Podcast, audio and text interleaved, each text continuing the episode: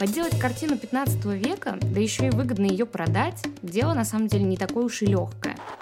Найти такое богатство — это был настоящий триумф искусствоведа и невероятный соблазн. Как старится бумага, как картины запекаются в печи, чтобы там появились свойственные для старой живописи кракелюры. Класс нас все-таки иногда подводит. Он как-то одному коллекционеру пытался продать 56 полотен Модильяне. 56. Всем привет! Это подкаст Talk About Art об искусстве, актуальных выставках и важных темах в искусствоведении. На связи Регина Нехаева и Юлия Карпенкова. Тун-тун-тун. Здесь могла бы быть ваша реклама, но наши рекламодатели до нас еще не добрались, поэтому мы сразу перейдем к теме нашей сегодняшней беседы.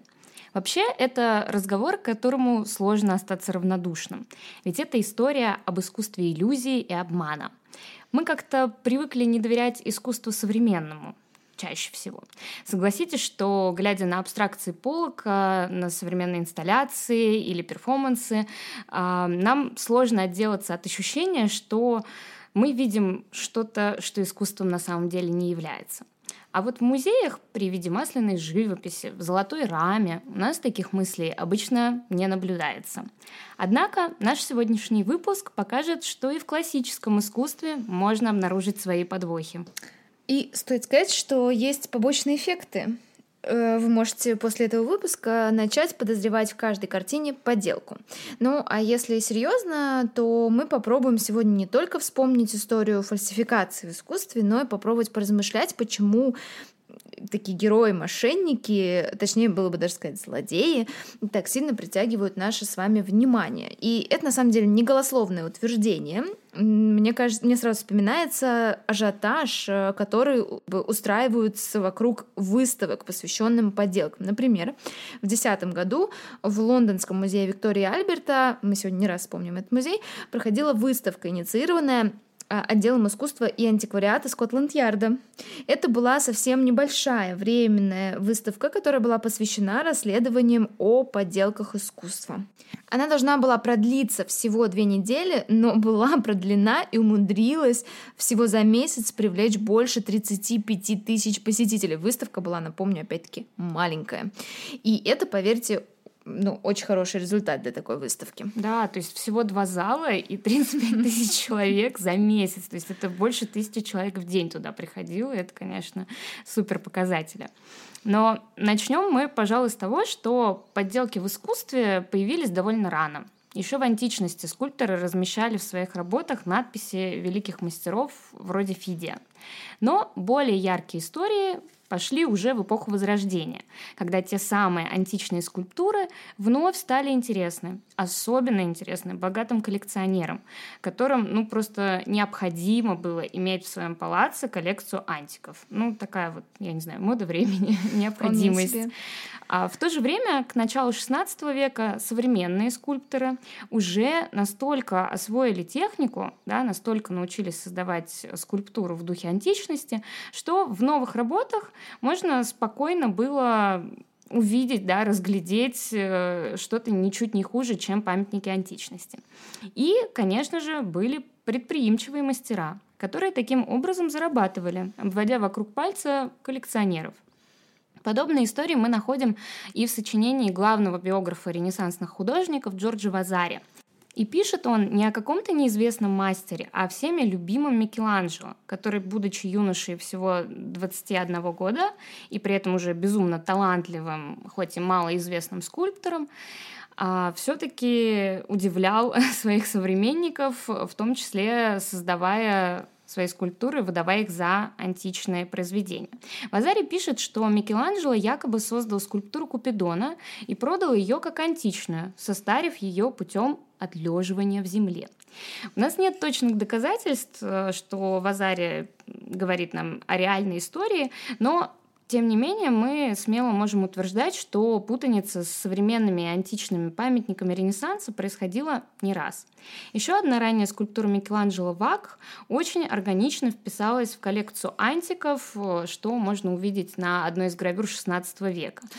Кстати, небольшая ремарка про Микеланджело. А, благодаря тому, что Вазари нам вот оставил вот это упоминание о том, что Микеланджело якобы подделывал антики, и, ну окей, возможно, это действительно таковым и было, существует целая конспирологическая теория, потому что мы знаем, что Микеланджело был отправлен на раскопки величайшей античной скульптуры Лаокаона, которую нашли, собственно, при его жизни, а, и он был как эксперт отправлен на раскопки. И вот есть одна из абсолютно таких конспирологических теорий, которая заключается в том, что Микеланджело якобы этого лакаона, в общем-то, и подделал, что ну, никакого лакаона, который мы видим сейчас, это не античный мастер, да, не эллинистический мастер, а это на самом деле Микеланджело. Но, в общем, но на деле он, по-моему, руки добавил в итоге этой скульптуре. Как Там бы дальше продолжался да, вариант реставрации, и многие мастера, на самом деле, приложили руки к Лакаону, не только Микеланджело, но это отдельная песня. Ну, в общем, если в случае с Микеланджело все ограничивается по большей части слухами, то были в это время и совершенно скандальные прецеденты, которые даже заканчивались судом. Это история о том, как э, всеми известный художник гравер Северного Возрождения, мы его все знаем, Альберт Тюрер, э, подал суд на итальянца Маркантонио Раймонди, который промышлял созданием копий с рисунков и гравюр известных художников. Раймонди, в общем, так впечатлился рисунками, точнее, гравюрами Дюрера, что скопировал эти листы и начал их продавать без пояснений, кто есть кто, и даже брендовую подпись Дюрера, собственно говоря, копировал. На тот момент гравюра была, в принципе, вот таким приличным источником дохода. И совершенно неудивительно, что Дюрер не на шутку рассердился, когда узнал, что прибыльный бизнес Раймонди как бы себе э, на территории Италии э, и забрал. Вот, поэтому он приехал в Италию, э, как нам рассказывают источники того времени, подал, значит, в суд на Раймонде, э, и решение суда было довольно необычным для нас сейчас. Раймонде не запретили продавать гравюры, сказали всего лишь убрать оттуда подпись Дюрера. А в Нидерландах в XVI веке прекрасно процветали фальсификаторы картин знакомого всем Иеронима Босха. Сейчас о нем чаще думают как об изгое или сумасшедшем, а он на самом деле был безумно популярен в свое время.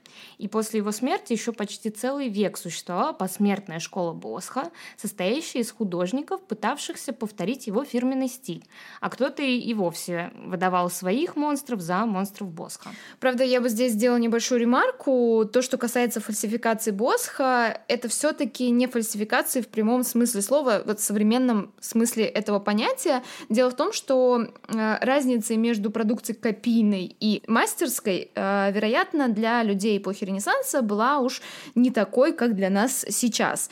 И не всякая копия того времени равняется фальсификации. Скорее, это такой вот ответ рынку и запросу заказчика в тот момент. То есть есть спрос, э, работы Босха популярны, поэтому заказчики готовы платить другим художникам, которые имитируют его манеру. Не сказать, что это была намеренная такая фальсификация. Но это, конечно, все, что мы перечислили выше, э, такие редкие и известные нам эпизоды. Куда серьезнее дело с фальсификацией произведений искусства развернулось в XIX веке. Тогда появились профессиональные мошенники, которые занимались созданием подделок весьма серьезно. Следы их деятельности обнаруживаются до сих пор в некоторых частных и даже музейных собраниях. И здесь, пожалуй, стоит пояснить, почему именно XIX век стал таким вот бумом фальсификаций. Дело в том, что это время, когда в моду входит история. Именно тогда люди начинают осознавать ценность прошлого, растет спрос, да, э, такого прошлого, как чего-то утраченного, и вместе с тем чего-то абсолютно прекрасного. Искусствознание начинает вообще формироваться и как наука, и как раз вместе э, в это же время, да, активно ведутся раскопки, археология развивается. Вообще 19 век — это век истории, очень часто так э, говорят, и это действительно таковым является. Ну, в общем, конечно, эта волна восхищения историей прошлого не могла не коснуться и искусства. В архитектурную моду, как мы знаем, приходят различные неостили, там неоготика, например, неоренессанс и так далее. То есть современные постройки, которые создают архитекторы в XIX веке, на них цепляют такие вот декорации из прошлых эпох. В декоративно-прикладном искусстве начинают цениться вещи, которые были бы стилизованы, то есть созданы под стиль XVI века. Там кубки, вазы, мебель, которую условно вытащили из ренессансного палаца.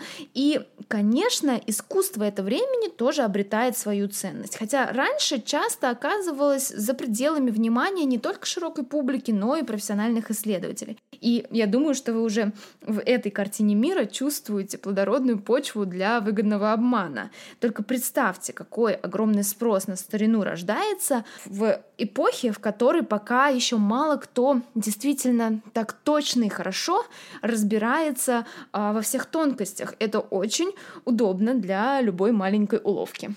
Да, именно так. И так одна за другой появляются любопытные истории фальсификации, о которых мы сегодня и будем говорить.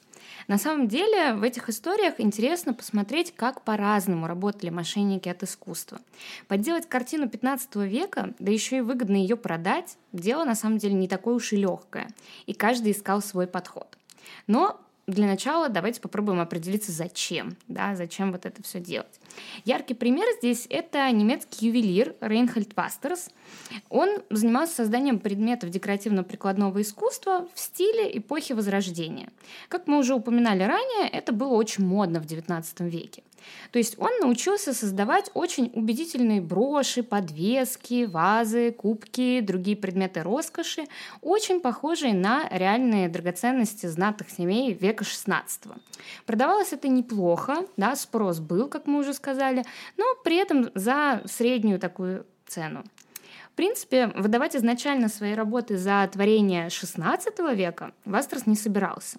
Но тут семейная ситуация, у него умерла жена, и ему надо было как-то прокормить свою многодетную семью.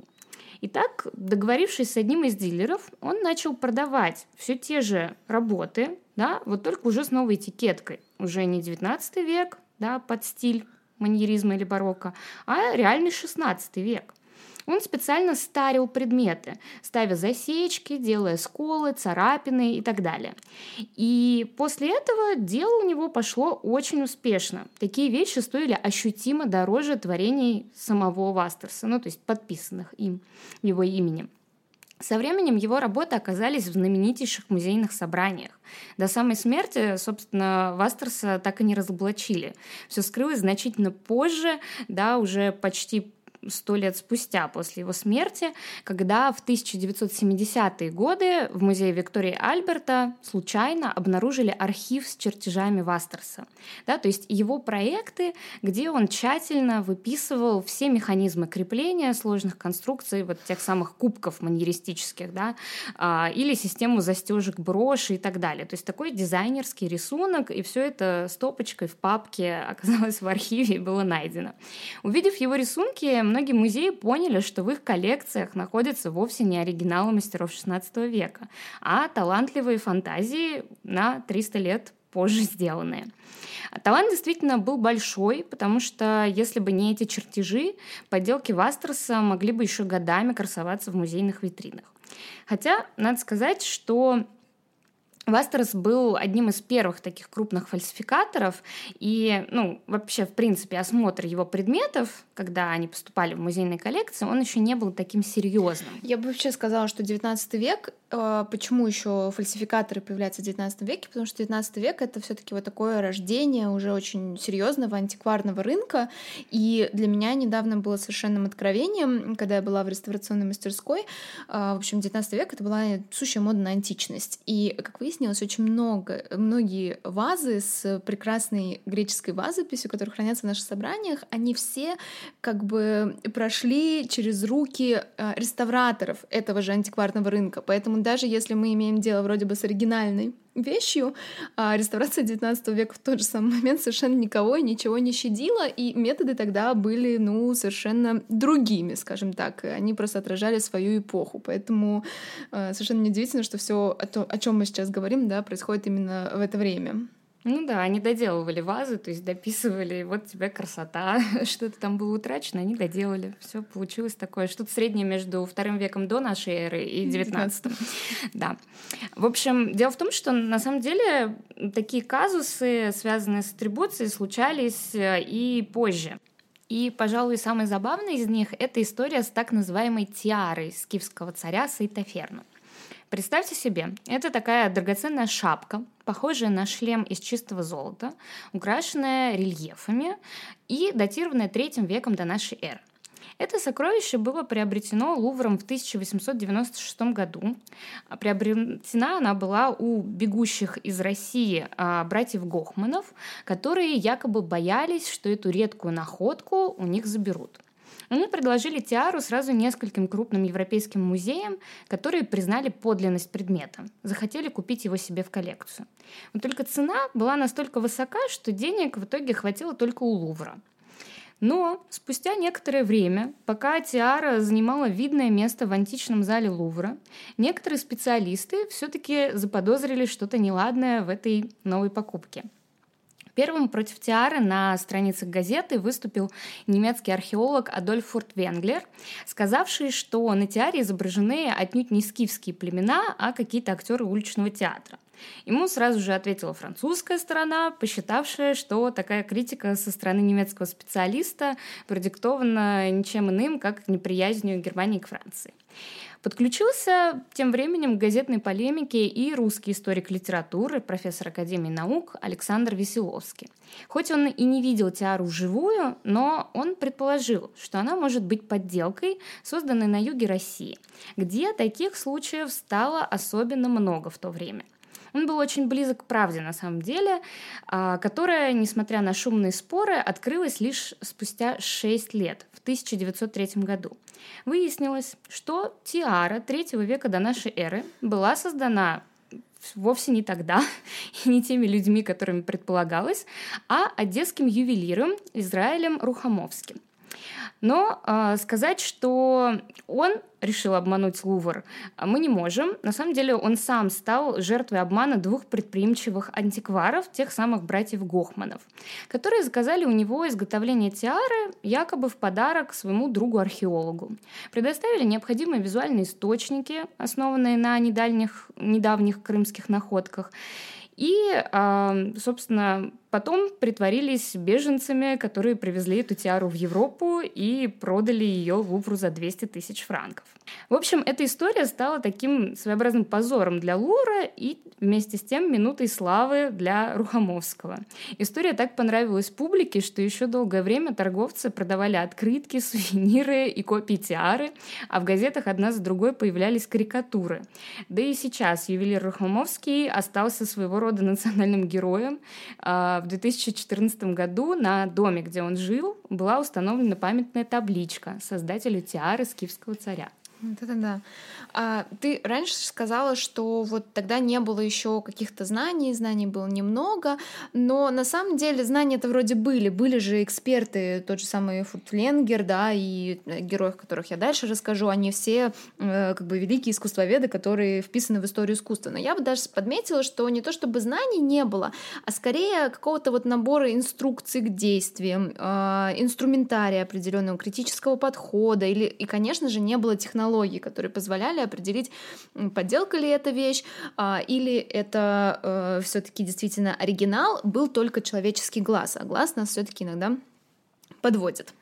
А, в общем, подобные истории, как с Тиарой, случались не только в Лувре, но и в других именитых музеях. До чего уж там, а, в общем, даже большие специалисты, да, как я уже сказала, великие искусствоведы, они ошибались. И доказательство тому история с якобы восковой скульптурой Леонардо да Винчи, которую нашел в антикварной лавке в Лондоне известный историк искусства Макс Фредлендер, а, приобрел ее для берлинских музеев его учитель, знаток Ренессанса, огромный знаток, да и вообще всего итальянского итальянского искусства Вильгельм Боде. Найти такое богатство — это был настоящий триумф искусствоведа и невероятный соблазн, чтобы вот действительно признать эту вещь оригиналом Леонардо.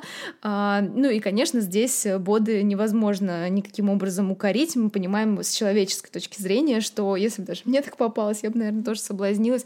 А да, ты думаешь, что хочешь, вещь. поверишь. Да, когда ты видишь вещь настолько похожую, настолько мастерски выполненную. В общем, в чем история? А, это был бюст, который они нашли вот в этой антикварной лавке восковой. Правда, практически сразу выяснилось, что это постиж 19 века. Об этом сообщил газете «Таймс» сын скульптора, который якобы этот постиж в 19 веке сделал. Тут, наверное, надо пояснить, а, что такое постиж. Ну да, постиж — это что-то вроде такой вот имитации под стиль, под искусство, такое вторичное произведение искусства, Ну, то есть говоря. вот те же вазы и кубки Вастерса первое время — это как постиж. Угу, да. В общем, э, самого скульптора звали Ричард Кукол Лукас, а сына он назвал Альбертом Дюрером. Это просто прекрасно, он действительно был фанатом искусства.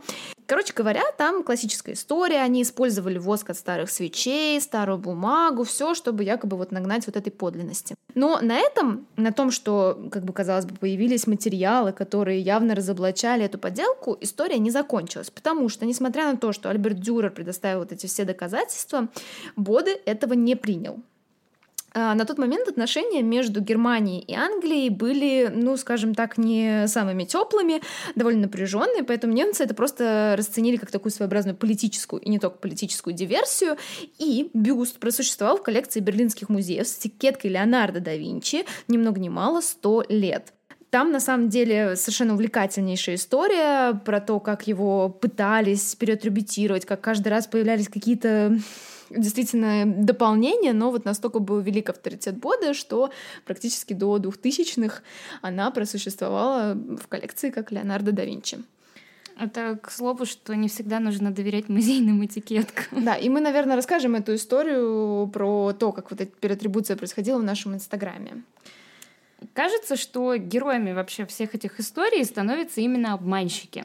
Мы с интересом наблюдаем, как им удалось обвести вокруг пальца знатоков, играя на их азартном желании заполучить какую-то уникальную редкость. Например, с Тиарой, э, о которой мы уже говорили, когда пошли разбирательства, многие задавали вопросы, да, как так вышло, неужели она действительно настоящая? А, задавали вопросы, например, что на тиаре на этой есть вмятины, полученные за якобы 2000 лет жизни тиары под землей. Да, ну, понятное дело, археологические раскопки, тиара лежит, камни падают, и появляются какие-то вмятины, трещины и так далее. Но что удивительно было с тиарой Сайтоферна, все вот эти вот вмятины находились исключительно на ее гладких поверхностях, где не было рельефов. А вот рельефы были совершенно не тронуты. Ну, то есть это уникальная сохранность. Да? И в те времена шутили даже о некоторой избирательности камней на эту тиару падающих, которые были готовы повредить неважные места и сохранить важные. Ну, или как с Бода, как я уже сказала, вот настолько был его велик авторитет, что даже убедительные технические доказательства, которые появлялись э, в отношении материалов э, в течение э, второй половины 20 века, когда у нас уже были все технологии, чтобы следовать этот бюст, бюст, они все равно а, не мешали атрибуции Леонардо. И там довольно забавная история, что в итоге полностью опровергло эту атрибуцию. Да, в общем, это история о том, как нам иногда хочется поверить в этот обман, да, сохранить вот эту вот загадку, мистику, чудо какое-то, и это нам и интересно, и не хочется никаких разоблачений. А, интересно, конечно, что нам а, так так хочется и так э, любопытно наблюдать за вот этими талантливыми авантюристами, да, не за специалистами, чей насмотренный взгляд смог бы этот умелый обман разглядеть, да, и обнаружить метод фальсификатора, а за тем, как они это все делают. Тем не менее, что вообще за метод фальсификатора такой? Да? Дело в том, что создать фальшивое произведение искусства, как я уже говорила, не так уж и просто. Это настоящая работа, которая требует самых разнообразных навыков. Совсем немного этот момент можно увидеть в сериале, который называется «Белый воротничок». Может быть, кто-то его видел. Вообще, это сериал двухтысячных о жизни агентов ФБР. Я видела. Да. Фан-клуб. Рассказала мне, собственно, о нем. Да, я тебе рассказала. Да. Но одним из главных героев там является как раз такой умелый мошенник по части кражи и подделок искусства. И там показываются некоторые приемы фальсификаторов, да, как старится бумага, как картины запекаются в печи, чтобы там появились свойственные для старой живописи кракелюры, такие микротрещины красочного слоя. Но это все мелочи по сравнению с теми ухищрениями, на которые шли реальные фальсификаторы, чтобы их обман удался. Ну да, потому что дело же не только в техническом подобии. Вообще создать что-то похожее на то, что было, как придать постарить картину, условно говоря, да, это полдела. А еще у тебя должно быть определенное умение создавать историю произведения. История произведения называется провинанс. То есть документально или косвенно как-то доказать, что произведение существовало в веках, оно хранилось там-то, в той-то коллекции, на таких выставках участвовало. И мне здесь сразу вспомнился еще один фильм. Он абсолютно глупый. Это такая типичная американская комедия, называется «Гамбит» 2012, по-моему, года. Но несмотря на всю его внешнюю глупость, сама история того, как фальсифицируется этот самый провинанс, там показывается правдиво. По сюжету искусствовед-консультант, уставший от своего такого вредного босса, решает э, ему отомстить и всучить вот этому коллекционеру-боссу, для которого он подбирает коллекцию, поддельного Мане. Попутно он, конечно, придумывает красивую историю, что картина была в коллекции некой американки. Конечно же, здесь э, нанимается актриса, которую, э, которую картину, которую ее дедушка вот этой американки в свое время якобы спас из нацистской Германии. Э, там герой подделывает фотографии и другие доказательства. В конце концов, конечно, коллекционер ведется. Это все э, кажется немного наивным, но в принципе, как и должно быть э, в американской комедии, но на самом деле техника примерно похожая, и мы будем сегодня рассказывать истории разных фальсификаторов, и в этом абсолютно убедитесь. Да, просто провинанс — это как раз тоже способ доказать подлинность картины. Это очень важно. Если картина без какой-либо истории просто появилась, естественно, там сразу будут вопросы. Вопросики. А провинанс хороший может даже неубедительную картину сразу сделать весомой и ценной в глазах покупателя. Но давайте все-таки рассмотрим какие-то конкретные примеры, да, не из фильмов а из сериалов. Пожалуй, самой яркой и подробной здесь будет история Эрика Хепберна талантливого художника-универсала с достаточно непростой судьбой, а, которая, в принципе, весьма подходит для художественного фильма или того же сериала. И я, честно, удивлена, почему такой до сих пор все еще не сняли. А по моим поискам пока что есть только документальный фильм, снятый BBC, еще когда Хэбберн был жив. И, конечно же, куча книг и статей ему посвященных. Фигура он действительно интересная. Родился он очень в бедной семье в Англии. У него были проблемы в школе. Даже как-то раз в младших классах его обвинили в поджоге собственно, школы.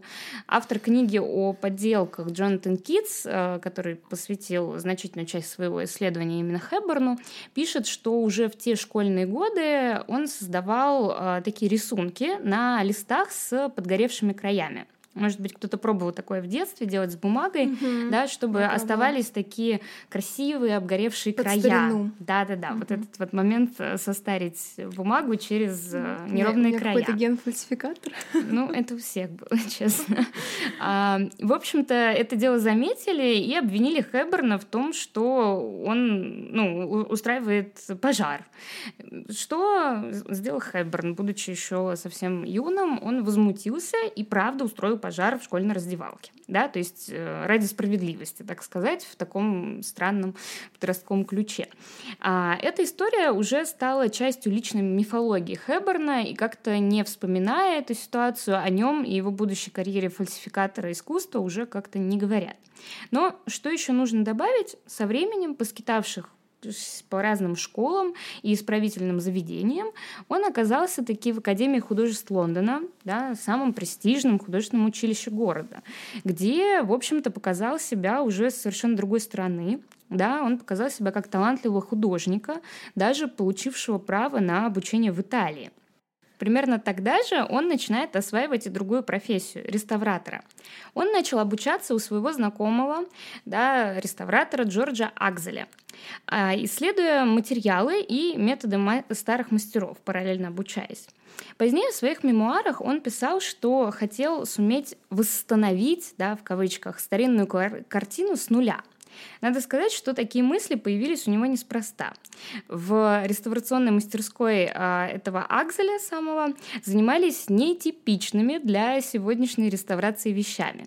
Там улучшали картины с целью а, продать ее подороже. Например, меняли подписи неизвестных художников на что-то более валидное. И даже добавляли на картины новые детали, которые делали их немного интереснее. Хэббер, например, писал, что любой плохой пейзаж можно с успехом продать, если добавить на передний план кошку. А один из пейзажей он украсил изображением воздушного шара, что сразу сделало его интересным и в разы более ценным. Именно тогда он понял, что честный человек, похоже, не может быть арт-дилером, и, собственно, он часто сталкивался с ситуацией, когда его собственные картины и рисунки э, путали э, или выдавали за работы других художников. Да, иногда делали это намеренно, да, так он все больше убеждался в продажности мира искусства и антиквариата, где вот те самые торговцы — это мошенники, а эксперты — дураки. Со всеми этими мыслями со временем Хэббер начал создавать рисунки, которые состаривал памятуя школьные годы, и продавал как неизвестные ранее работы старых мастеров. Начинал он с художников недавнего прошлого, например, английского пейзажиста и портретиста XVIII века Томаса Гейнсбора. А потом выяснилось, что у него прекрасно выходят также рисунки Монтеньи, Рубенса, Брейгеля, Ванейка, Буше, Пусена, Тепла, Пиранези и еще куча важных художников истории искусства. Забавно, что во всем этом был некоторый подтекст. Хэбберн не только хотел зарабатывать, он действовал из определенной позиции, о которой мы уже говорили ранее. Все, что он делал, он делал как бы на зло этому неправильной, этой неправильной или лживой системе, а, дилерам и так далее, рынком антиквариата.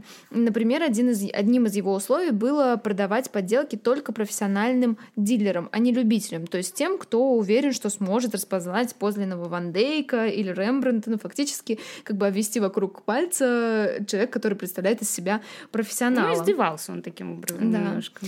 То есть будет не преувеличением сказать, что Хэбберн получал особое удовольствие от успешного обмана именно тех, кто считал себя настоящими экспертами.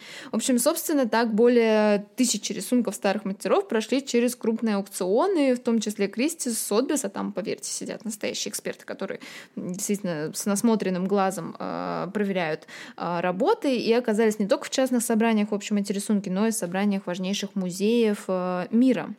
Мошенничество Хэбберна распознали довольно рано, еще в конце 70-х годов, когда сопоставили рисунки художников разных эпох и с удивлением обнаружили, что они сделаны на совершенно одинаковой бумаге. Тут была небольшая ошибочка.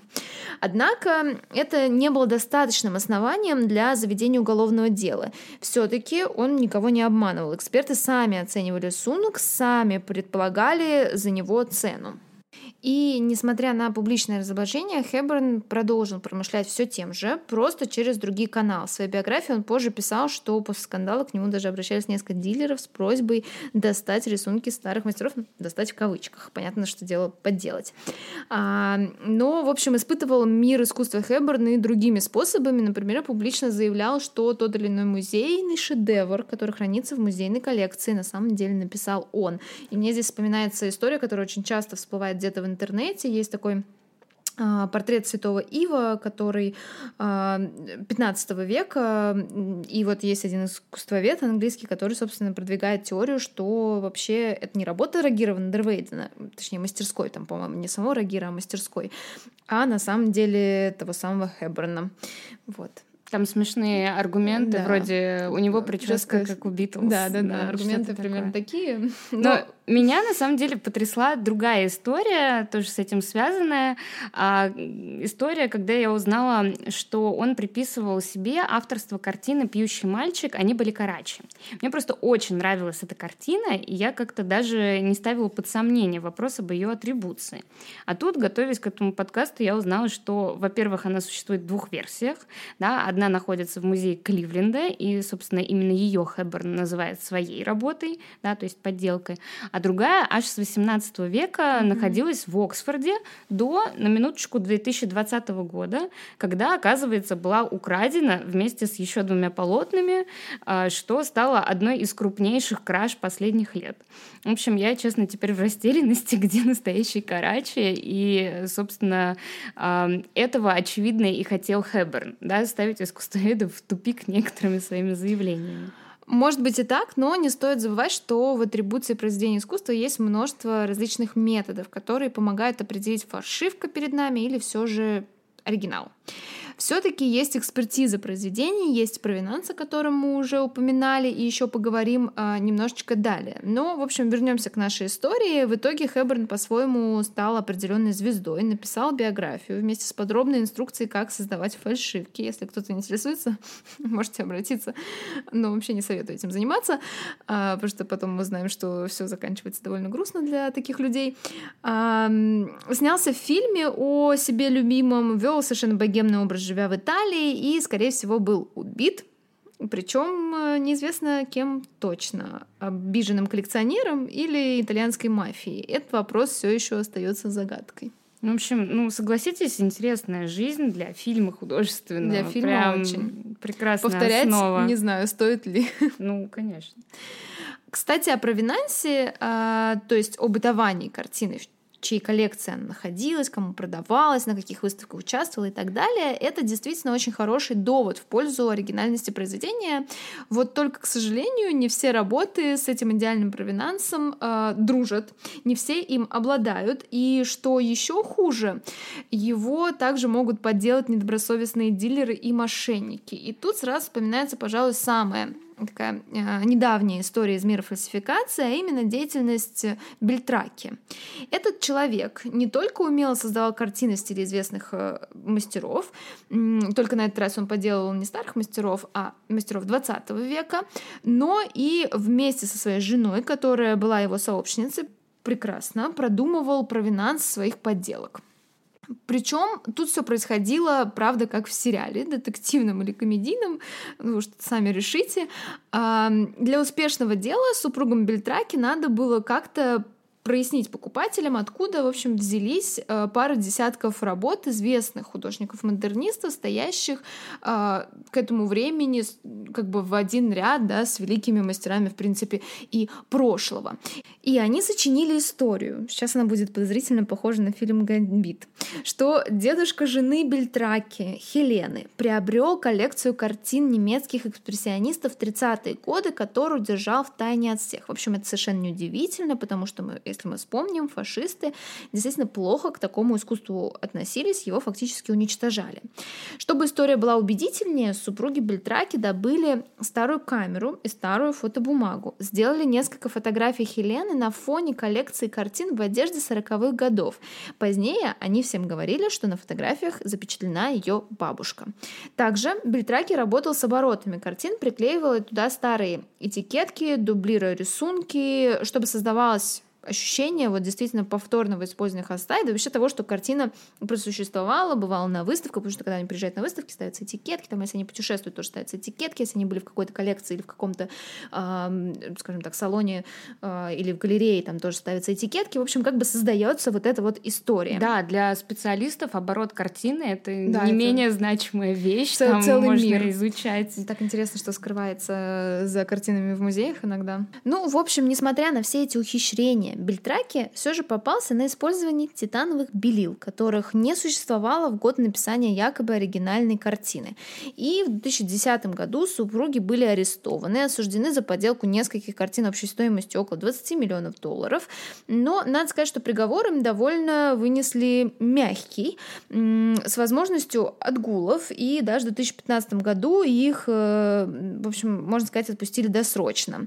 За время в тюрьме они успели стать не преступниками, а знаменитостями. Стали устраиваться выставки работ Бельтраки с картинами в стиле разных художников. Супруги успели написать книги, снять документальный фильм. Опять же, ну, в общем, мне кажется, что это определенное состояние души, когда ты из любой ситуации выходишь э, чистым, скажем так. Может, не чистым, но сухим из воды. И эта история в очередной раз показывает, что мошенничество такого рода мы не всегда связываем с преступностью. В принципе, об этом и пишет в своей книге Джонатан Китс, называя подделки величайшим искусством нашего века, то есть ну, ну уже 20-го и 21-го. Здесь, конечно, можно поспорить. Не думайте, что мы одобряем. Можно тут еще вспомнить Илмира Дехори, венгерского фальсификатора, который успешно подделывал живопись начала 20 века, ну и 19-го, импрессионистов, модернистов и так далее. Надо сказать, что он имел к этому непосредственное отношение. Будучи еще юношей, он учился в Лагранж-Мьер у Фернана Леже, но особой славы как э, современный художник не снискал. Он принялся копировать уже э, позже, после Второй мировой войны, причем у него был свой метод создания того самого провинанса.